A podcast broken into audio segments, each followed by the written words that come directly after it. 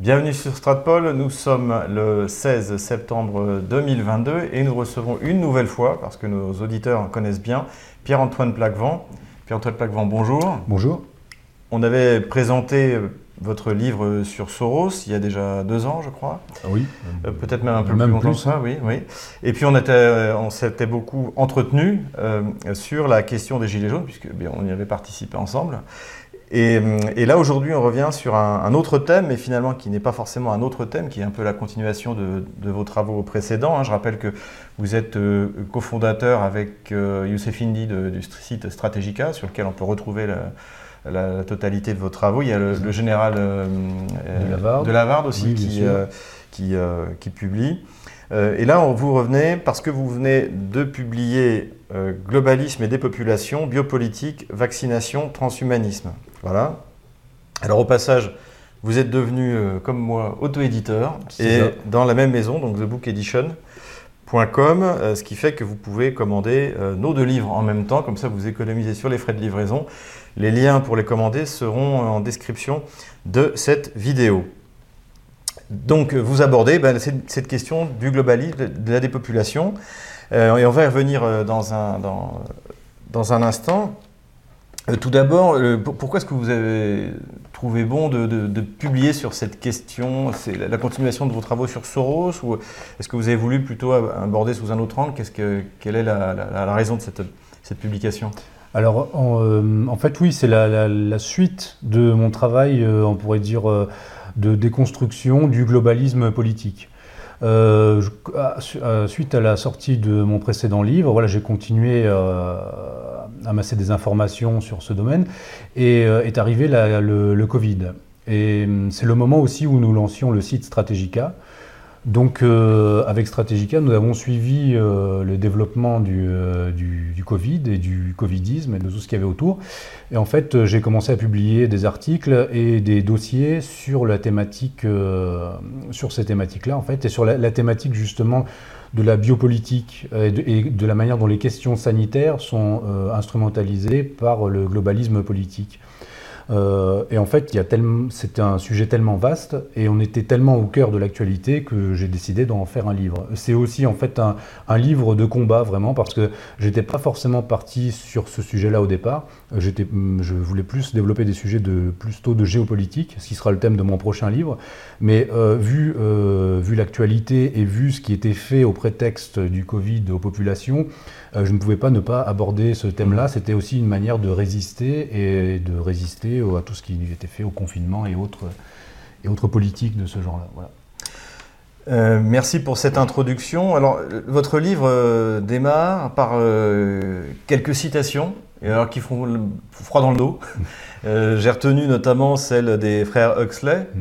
Euh, et je voudrais que vous nous commentiez un peu pourquoi est-ce que vous avez voulu démarrer ce, livre justement avec ces, citations euh, où on voit des gens en fait qui souhaitent, la, je dirais pas la fin de l'humanité, mais la fin d'une partie de, l'humanité et sa réorganisation. Alors j'ai commencé en fait, euh, vu, le, vu la construction du livre, la première partie du livre qui est, qui est vraiment basée sur des chiffres, des statistiques, des comparaisons de, de, données statistiques, j'ai voulu introduire dès, dès le départ la thématique, on pourrait dire, plus globale du livre, qui est effectivement euh, les citations de ces grands acteurs euh, de la gouvernance mondiale sur la question de la nécessité de la réduction de population. Voilà.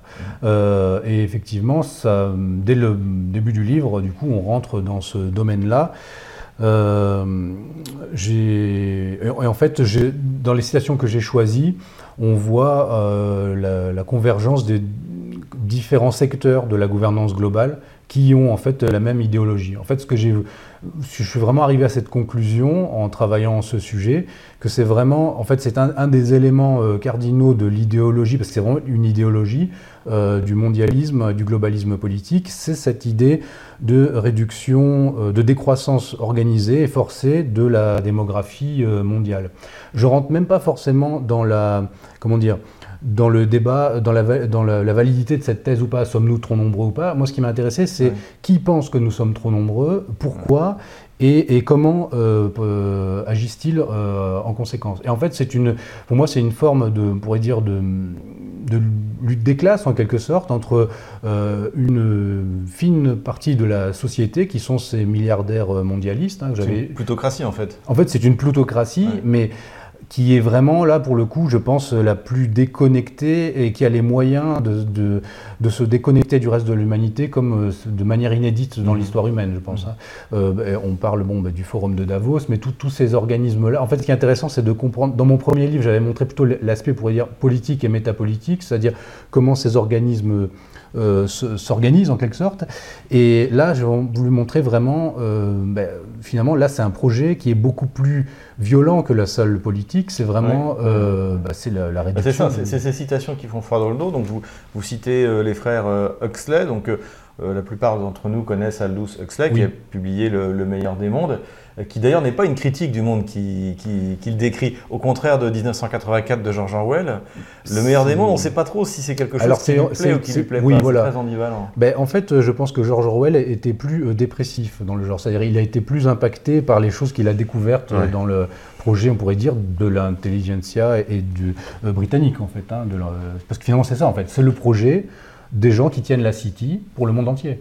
C'est ça. Et c'est un projet qui est, euh, comment dire, qui est en cours depuis le 19e siècle et sûrement même avant. Mais là, ce que je montre, c'est vraiment depuis euh, l'époque, euh, depuis le 19e siècle, en fait depuis les Lumières, mais vraiment depuis le 19e siècle, on a ces gens qui veulent, qui en fait se sont rendus compte que finalement les élites sont constamment menacées. À chaque révolution industrielle, les élites sont menacées par le fait que des secteurs de la population puissent s'emparer des nouvelles technologies et venir les concurrencer. Mhm. Donc en, gros, et on a eu ça au 19e siècle, on a eu ça au 20e siècle, et maintenant on a ça au, 21e siècle, euh, et avec la, quatrième révolution industrielle et la fameuse grande réinitialisation. Voilà.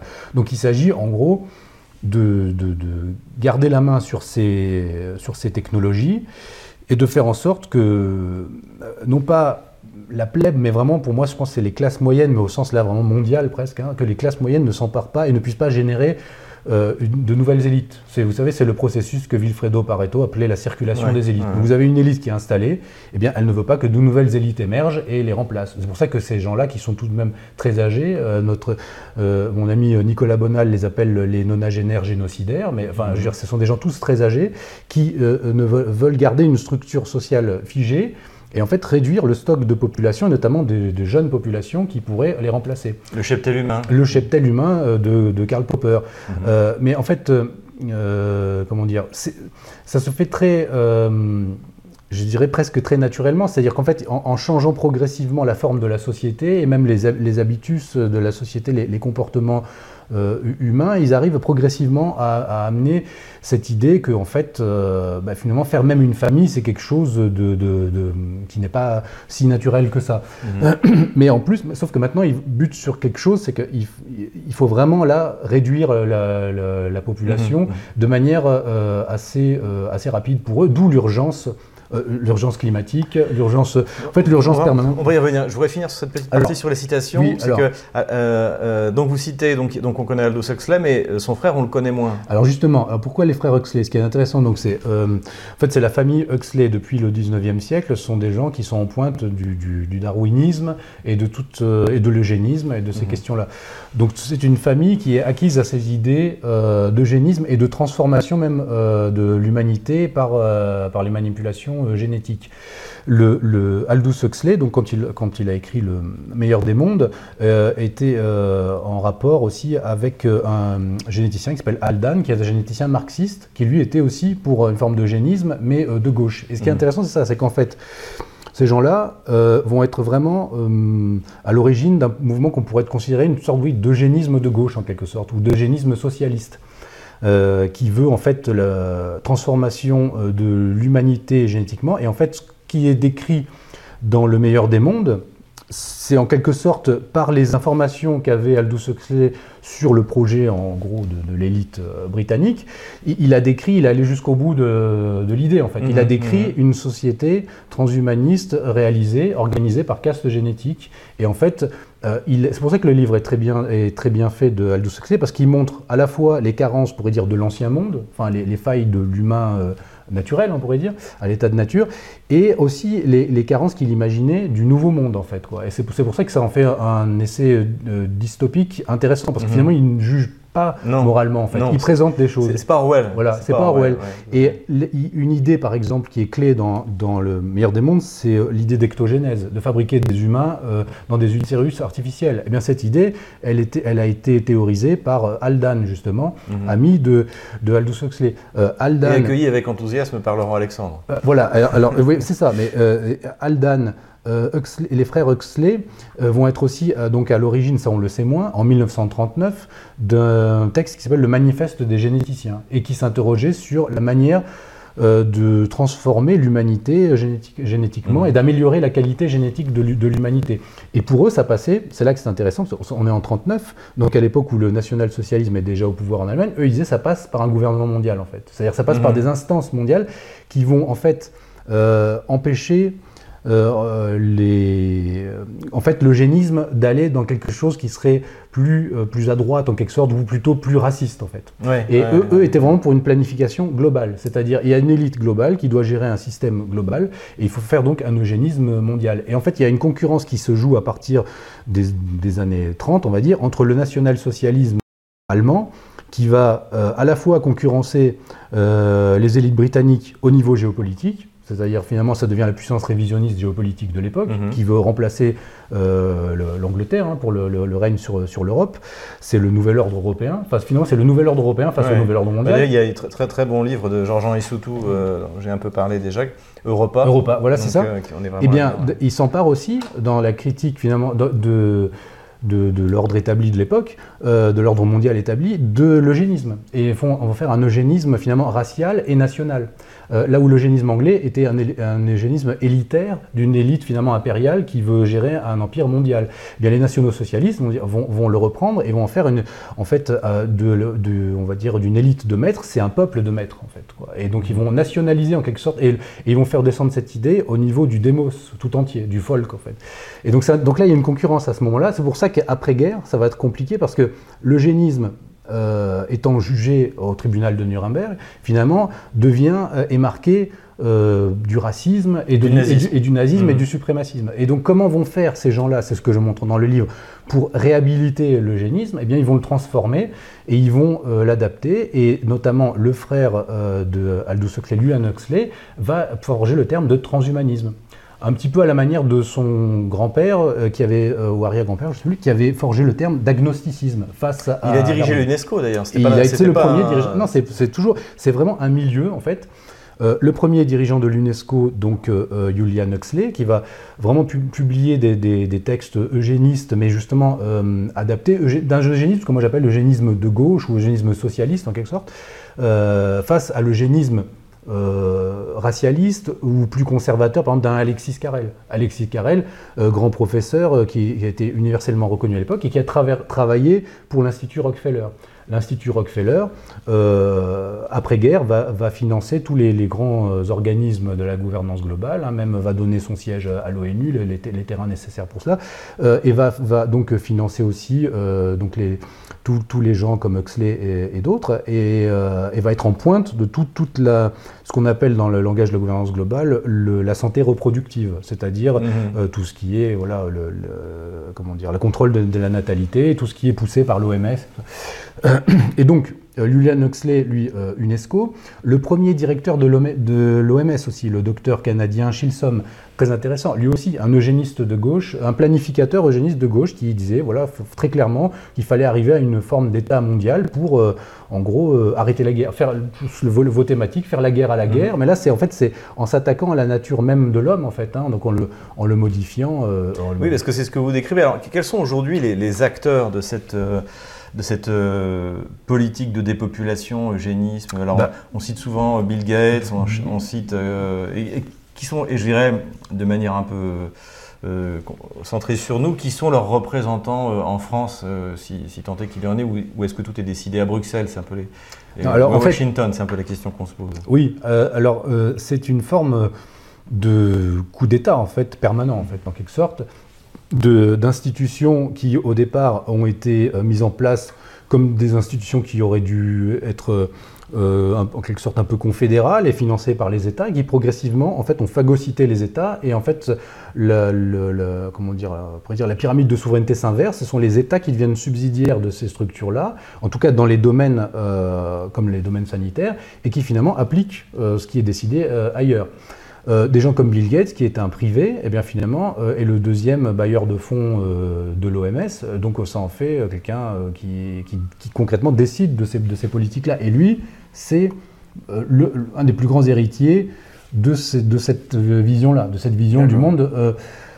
il, s'en est même, comment dire, il l'a même dit publiquement, un peu par, par inattention, quand il a expliqué lors d'une conférence en 2010 que par euh, par la vaccination et par la santé, euh, justement par les, soins de santé reproductive, euh, on pouvait arriver à réduire la natalité mondiale. Alors on n'a pas bien compris s'il parlait de la population mondiale ou bien de la, de la natalité, mais en tout cas on ne comprend pas pourquoi les vaccins devraient agir sur ça. Alors lui il explique ça en disant oui c'est parce que la vaccination, en fait, c'est une amélioration des conditions euh, sanitaires euh, des familles. Et donc, quand on améliore les conditions de vie des gens, eh bien, naturellement, ils font euh, moins d'enfants. Oui, mais sauf que ça, ça passe par, comment dire, l'amélioration des conditions économiques, de, conditions pas. pourquoi ça passerait par la vaccination? Et donc, je me suis interrogé même sur les campagnes. Est-ce qu'il y a-t-il eu des campagnes de vaccination eugénique en quelque sorte, ou à visée stérilisatrice. Par Et alors? En fait, oui. Au Kenya, par exemple, encore récemment, euh, en 2014, euh, les évêques du Kenya ont on dénonçait cela, on fait des prélèvements sur une campagne antitétanique qui était euh, menée au Kenya, on fait analyser des échantillons et se sont rendu compte que ces échantillons contenaient euh, des hormones qui provoquaient euh, des fausses couches. Voir détail encore plus. et, cette, cette, campagne de vaccination a été organisée par qui? Ben Justement par, par l'OMS et par les, les différents partenaires de, de, l'OMS. Et ce qui a mis le, plus à l'oreille des lanceurs d'alerte kenyans, c'est la, la manière dont était menée cette campagne, qui là, d'un seul coup, il fallait faire une série de doses à répétition. Ah, quelque chose. Oui. et, et, dans les échantillons qu'ils ont prélevés, euh, les professeurs qui ont fait ces analyses alertaient le fait, sur le fait que ça serait peut-être au bout de la quatrième, cinquième dose que là, ça deviendrait vraiment problématique. C'est-à-dire, au départ, ça peut causer des fausses couches, mais à la fin, la, stérilité. Alors après, certains disent peut-être la stérilité dès le départ. Voilà. Et ce qui est intéressant, c'est que quand on cherche dans les publications scientifiques, euh, pas sur les sites complotistes, mais les, publications scientifiques euh, disponibles en ligne, euh, on trouve, de, sur l'occurrence vaccin stérilisateur, des, tonnes de, de documents publiés, et notamment les travaux du docteur Talvar, qui depuis les années 60, euh, fait des recherches dans ce domaine. On avait, je montre même aussi un extrait du, journal euh, La Repubblica, journal de centre-gauche italien, qui avait titré dans les, dès les années 90 Bientôt le vaccin anti-bébé. Voilà, donc c'est un vaccin, vaccin euh, comment dire, abortif ou stérilisateur, mhm. ça dépend de, Et en fait, c'est logique parce qu'en Inde, bon, c'est un professeur indien, euh, la stérilisation est employée massivement depuis euh, les années 50-60, stérilisation volontaire. Alors, ce qui est, voilà, et il y a aussi une question qui est étrange, c'est pourquoi développer des vaccins stérilisateurs si la possibilité de vasectomie ou de stérilisation volontaire existe déjà? C'est que quelque part, on, veut donc on veut empêcher voilà, les gens qui veulent avoir de manière, en avoir. Voilà, on veut en tout cas stériliser une partie de la population de manière furtive, ou en tout cas faire des fausses couches et donc ça rejoint après une autre partie de mon livre, euh, qui est en fait bien tout, tout, toutes les alertes qui ont été données par tout un tas de professeurs, notamment beaucoup en, Israël, au moment de la campagne, de la première campagne de vaccination. Vous avez euh, toute une partie qui mm. concerne justement, et vous, vous dites Israël a été utilisé comme un laboratoire. Euh, bah, ce sont les mots mêmes hein, de, de, de, Pfizer en fait, hein, qui, qui, a dit oui, c'est que Pfizer. Mais il y a eu de la résistance euh, ah, en, Israël, oui, totalement. Et là aussi, vous en parlez. La résistance, bon, ben, du, on connaît le, prof, le professeur Zelenko hein, qui est, qui est décédé cette année d'un cancer apparemment pas de lien avec ça. Et, euh, mais il y a d'autres professeurs aussi, hein, des professeurs euh, euh, franco-israéliens qui ont, qui, ont, qui ont sonné l'alarme, et qui, justement sur les risques que ça pouvait avoir sur la, la fertilité. Pourquoi choisir Israël comme laboratoire, pays laboratoire, je dirais? Bah, Peut-être par les connexions qu'ils peuvent avoir déjà. Je, là, j'avoue que je ne sais pas trop. Après, ce qui est sûr, c'est que beaucoup de gens se sont demandé en fait, ce qui est intéressant de voir, c'est ça. Pour, moi, ça montre ça. Ça montre que l'élite qui est aux commandes euh, est au-delà de toute conception, euh, comment dire, ethno-confessionnelle ou autre. Ce sont des gens qui sont dans un projet. C'est l'hyperclasse. C'est l'hyperclasse, prométhéenne, euh, luciférienne dans le sens comment dire, de vouloir se rendre maître des choses. On même pas besoin. On peut, on peut, être athée et avoir une vision presque de athée de ce que c'est que le luciférianisme en quelque sorte, c'est vouloir devenir Dieu en fait. Ce sont des mm. gens, ça c'est ce que dit Yuval Noah Hariri. Alors justement, par exemple, vous avez un Israélien comme euh, Yuval euh, Hariri qui vit, qui vit en Israël, euh, marié avec, avec un homme dans une espèce de communauté agricole. Bon, le type, voilà, c'est vraiment c'est la, la, quintessence un peu d'une certaine du judaïsme politique de gauche. Voilà, on va mm-hmm. Mm-hmm. Eh bien, ces gens-là sont dans ce délire prométhéen. Lui, vous allez sur son site internet c'était écrit l'histoire a commencé quand l'homme a cru en Dieu, elle finira quand l'homme deviendra un Dieu, quand l'homme deviendra Dieu. Et lui, lui, et lui, il est totalement dans ce projet-là. C'est Laurent Alexandre, c'est euh, puissance 10, euh, ah quoi. parce que c'est.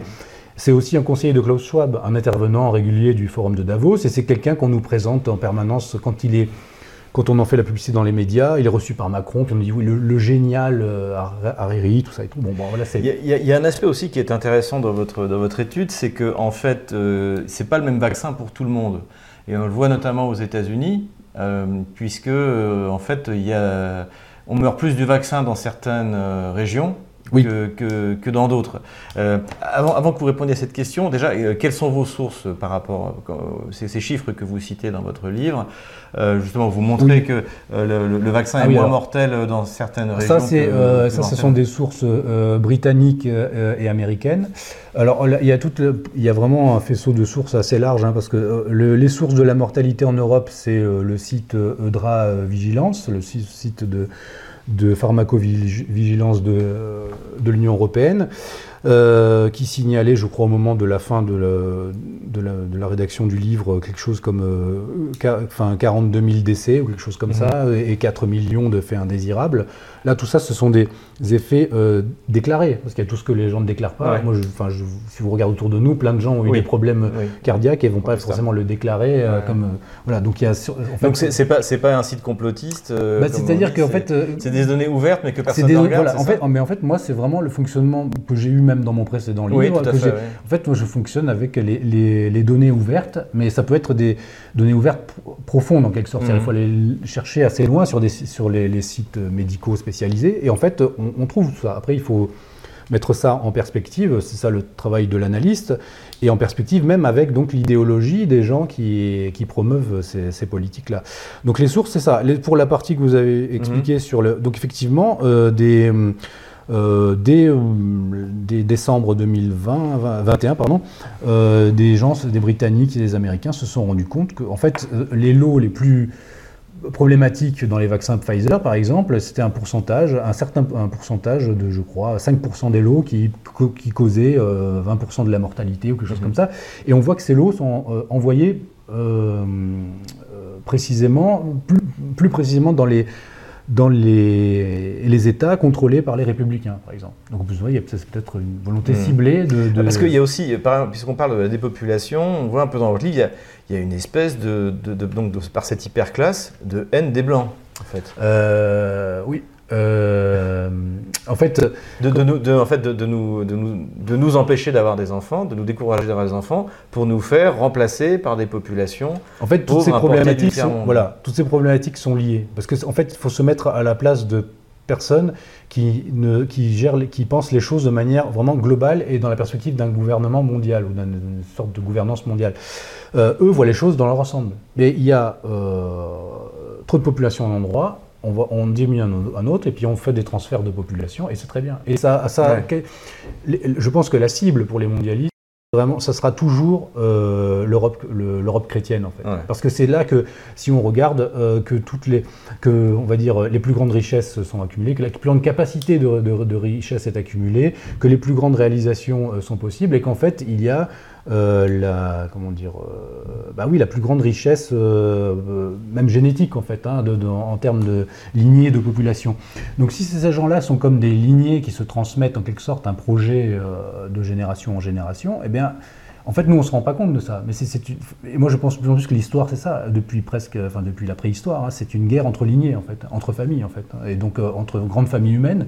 Eh bien, ces gens-là, qui veulent s'accaparer bah, le, l'ordre mondial, hein, c'est leur projet, ils le disent ouvertement, euh, eh bien forcément ils sont en concurrence avec d'autres lignées et donc bah, les, élites, ce que je vous disais, les élites naturelles qui peuvent réémerger et les élites naturelles pour eux, bah, ils savent très bien d'où ça va ressortir à chaque fois, ça ressort d'Europe, pas d'ailleurs. Et donc il faut réduire euh, la population européenne, casser les structures traditionnelles en, Europe et euh, effectivement introduire une main-d'œuvre euh, d'esclaves mhm. depuis les pays où, par ailleurs, ces, ces, mêmes gens pillent les ressources énergétiques sans vergogne. Je cite aussi dans mon livre euh, le, rapport euh, qu'avait fait euh, Kissinger à l'époque de Nixon, rapport NSSM 200, je crois qu'il s'appelait, qui préconisait à l'époque pour les Américains de jouer sur, de faire baisser la natalité et la démographie dans les pays qui, qui regorgent de ressources énergétiques stratégiques pour les États-Unis. Et ça, ça a été mis en place. C'est-à-dire que, euh, et il disait clairement euh, euh, les, pays, voilà, en fait, qui ont du pétrole et autres, parce mhm. qu'en fait, quand vous avez une natalité forte, eh bien, vous aurez 20 ans plus tard une classe politique, une élite qui voudra, vous aurez des, des Sankara partout dans le tiers monde qui mhm. voudront vous virer, vous aurez mhm.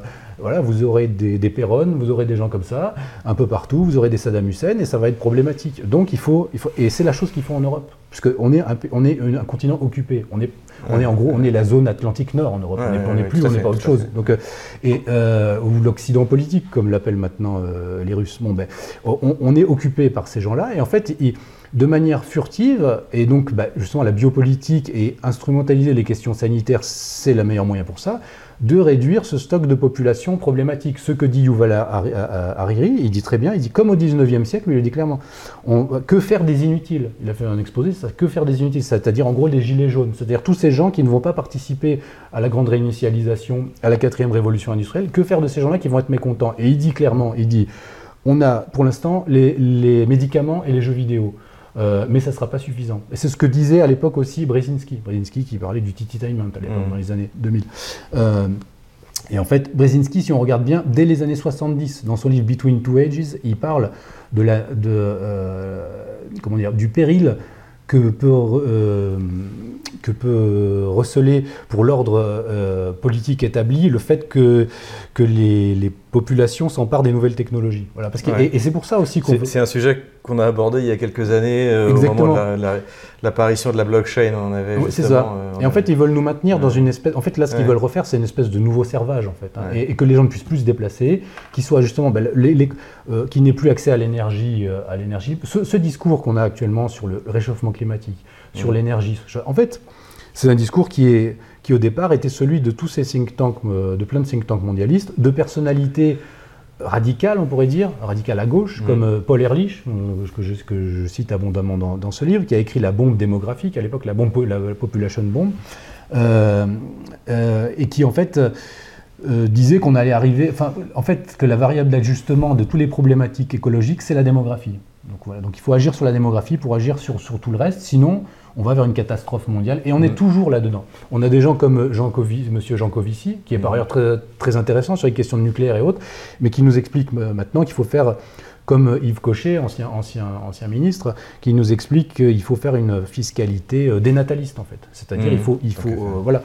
mais avec toujours cette mais vision. Ça, ça, ça, a déjà commencé en fait. En fait, ça a commencé. mais en fait, ce qui est intéressant, c'est que c'est pour eux, la, ils se posent jamais la question. Enfin, eux ils savent, hein, mais je veux dire, la population est, vue de manière quantitative, jamais qualitative. Mmh. Donc en France, tout le monde ne doit plus faire d'enfants. C'est-à-dire, et tout le monde doit être à la même enseigne. C'est-à-dire le, euh, le, français de papier euh, arrivé euh, il y a deux semaines, et puis le, et, les vieilles, les vieilles lignées qui ont transmis euh, péniblement au travers des générations un capital spirituel et matériel. Pierre-Antoine, je ne vais pas vous faire euh, raconter tout votre livre parce qu'il faut que les gens l'achètent.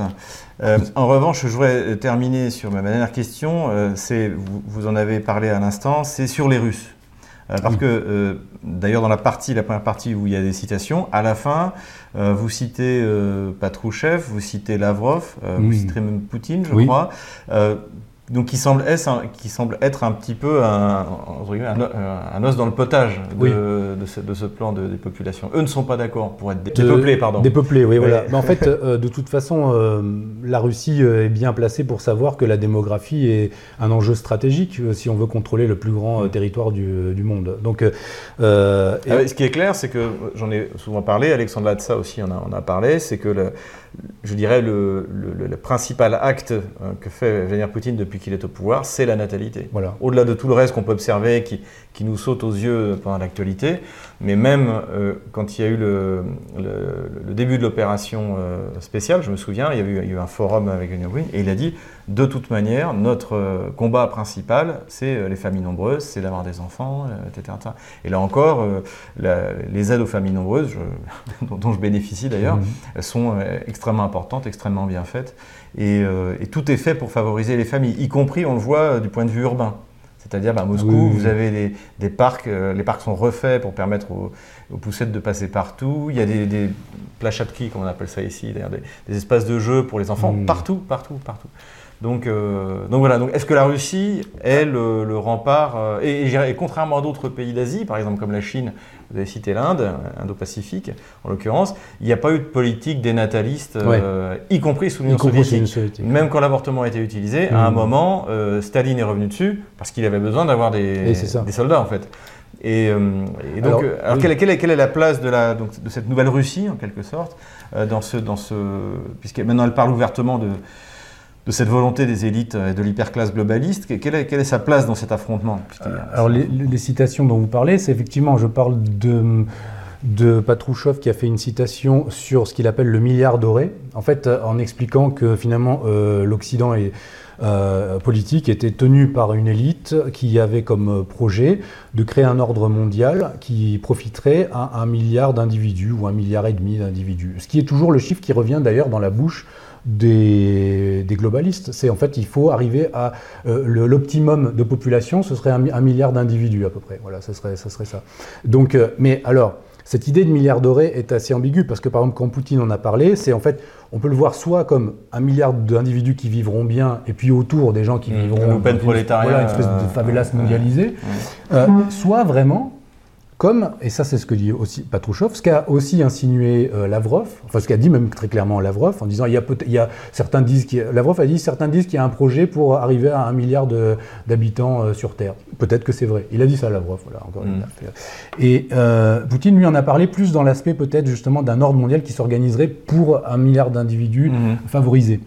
Euh, lui a dit clairement il y a un projet euh, utilisé par l'Occident de réduction de la population euh, mondiale pour arriver à ce milliard doré d'individus.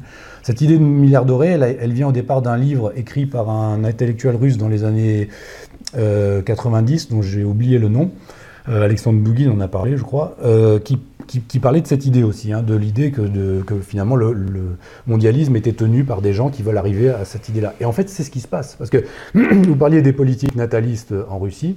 Euh, on peut voir les politiques natalistes euh, en Hongrie, par exemple. Enfin, tous les pays conservateurs. Euh, la Chine aussi. La Chine, maintenant, a la politique inverse. Après avoir, avoir favorisé de manière stalinienne, autoritaire, l'enfant unique, à l'époque, justement, elle était louée par des gens comme Paul Ehrlich, qui voyaient la Chine comme voilà, la Chine fait ce qu'il faut faire. On devrait faire pareil en Occident. Encore plus dur, hein. Paul Ehrlich disait il faut mettre des agents stérilisateurs dans l'eau potable, des choses comme ça. Enfin, ont été dit des choses inouïes qui sont maintenant passées passer à la, trappe. Euh, eh bien, la Chine revient là-dessus, parce que justement, finalement, l'impératif, même pour un pouvoir le plus matérialiste qui soit, c'est la démographie, euh, c'est l'essence du politique. Enfin, genre, c'est, mmh. une, une, chose que que, d'hommes. voilà, là, on nous parle, par exemple, on nous explique ah oui, euh, l'Ukraine peut lever un million d'hommes ou je sais pas quoi. Mais ça, c'est basé sur quoi alors Sur la démographie? voilà. Donc, quand vous aurez en Occident que des gens euh, child-free, euh, LGBT et tout, vous ferez la guerre avec qui quoi? Donc, c'est pas possible en fait. Donc, c'est même un pouvoir le plus matérialiste qui soit. C'est ce qu'a compris un Elon Musk, par exemple, voilà, qui lui est un. Dire, Mais c'est un peu une voix dissidente dans, la, Moi, je dirais c'est une espèce de transhumaniste de droite ou libertarien, en quelque sorte. Il veut peupler la planète Mars, lui. Dit, voilà, comme il est dans cette espèce de rêve, bon, enfin, ça fait un peu enfantin, mais au moins ça projette vers quelque chose. Hein. c'est comme si, si on veut peupler Mars, on ne peut pas dépeupler la Terre, ce qui est logique en fait, parce que comme il y a une perspective de colonisation, voilà. c'est ce qui s'est passé quand il y a eu la colonisation du Nouveau Monde. il y avait une poussée démographique en Europe, et donc bah, les gens partaient. c'est comme ça que ça fonctionne. Euh, et lui, en fait, s'inquiète de l'effondrement démographique. Euh, il s'inquiétait. En fait, lui, c'est. Euh, il a aussi dénoncé au départ la, vaccination, en fait. Quoi, la vaccination. Oui, je me Après, il est revenu un peu là-dessus parce qu'il ne peut plus, plus, travailler sinon. mais, mais, mais, mais et régulièrement, il, parle de ça. Il dit un pays comme le Japon va disparaître. Un pays, et c'est ce qui se passe. Des pays comme l'Italie vont être complètement. Il, y a plein. En plus, on ne mesure pas à quel point les élites ont, besoin en fait de faire en fait comment dire de tenir un ordre euh, un ordre politique vieillissant c'est parfait pour une élite minoritaire parce qu'en fait les gens se révoltent plus on l'a vu pendant le Covid tous les pays avec à démographie vieillissante ont été les pays les plus soumis où les gens mettent le masque les gens, parce que plus on vieillit plus on a besoin besoin de croire au pouvoir et d'être rassuré voilà quand on est c'est quand on est jeune qu'on finalement on est plus défiant et qu'on mmh. veut plus euh, affronter euh, des défis. Euh, donc, euh, et, ça, c'est vraiment un enjeu. Et je pense que là aussi, la ligne de fracture qu'il y aura entre Occident et Eurasie, on va dire, et même Amérique, latine ou même Afrique, c'est sur la démographie. Et donc, il faut ça. Et, et ça concerne aussi les conservateurs. Moi, souvent, j'entends des conservateurs qui me disent non, non, mais c'est très bien. Il faut, en fait, on ne peut pas, comme on ne peut pas promouvoir la, démographie des blancs, il faut euh, réfréner la démographie de tous. Mais c'est impossible en fait. Déjà, même, même si c'était, même si matériellement on pourrait le faire. En fait, c'est ce qu'essaye de faire Bill Gates, mais pas, ou ces gens-là, même par exemple Laurent Alexandre. Moi, une fois, je lui ai posé la question comment voulez-vous faire un projet transhumaniste euh, qui finalement se base sur les nouvelles technologies occidentales et tout, en, en, cassant finalement euh, la, démographie occidentale par les injections eugéniques et euh, en même temps, euh, face à la, démographie galopante de l'Afrique. Ce n'est pas possible. Enfin, je ça peut pas faire. ça va être un projet transhumaniste africain. non, en fait, voilà. Sauf à moins que certaines élites, comme euh, c'est ce que disait Koudnov Kalergi à l'époque dans l'idéalisme pratique, il lui décrivait la population de l'avenir de l'Europe. Il disait, ce sera une population comme l'Égypte ancienne, c'est-à-dire il y aura une élite euh, qui sera et il y aura une population hybridée mmh. euh, avec parce que dans leur esprit aussi il y a cette idée que quand on est quand on a des lignées un peu un peu trop stables, un peu trop homogènes, et eh bien finalement c'est pas assez riche. Quand on a complètement éclaté, là ça ouvre une potentialité euh, inouïe. Mais bon, en fait, il faut le prouver quand même. déjà, il faut le prouver. Et en fait, finalement, on a toujours ce curseur des problèmes des idéologies matérialistes qui partent euh, le national-socialisme a été excessif dans une direction, eux vont être excessifs dans, leur eugénisme euh, arc-en-ciel en quelque sorte. Mm. Merci euh, Pierre-Antoine Plagvan, je recommande la, lecture de votre, de votre livre, ainsi que, encore une fois, celui sur Soros que j'ai eu l'honneur de préfacer. Exactement. Voilà, donc je rappelle que ça s'appelle Pierre-Antoine Plaquevent, de Pierre-Antoine Plaquevent, Globalisme et des populations, biopolitique, vaccination, transhumanisme. Et donc c'est en auto-éditeur. Euh, l'imprimeur s'appelle thebookedition.com. Le lien est en euh, description de cette vidéo. Et le livre est à... Combien coûte-t-il? Euh, Comme le précédent, 25 euros. 25 euros. Voilà. Merci Pierre-Antoine Plaquevent et on va se retrouver bientôt pour une autre interview sur d'autres sujets. À bientôt. Merci.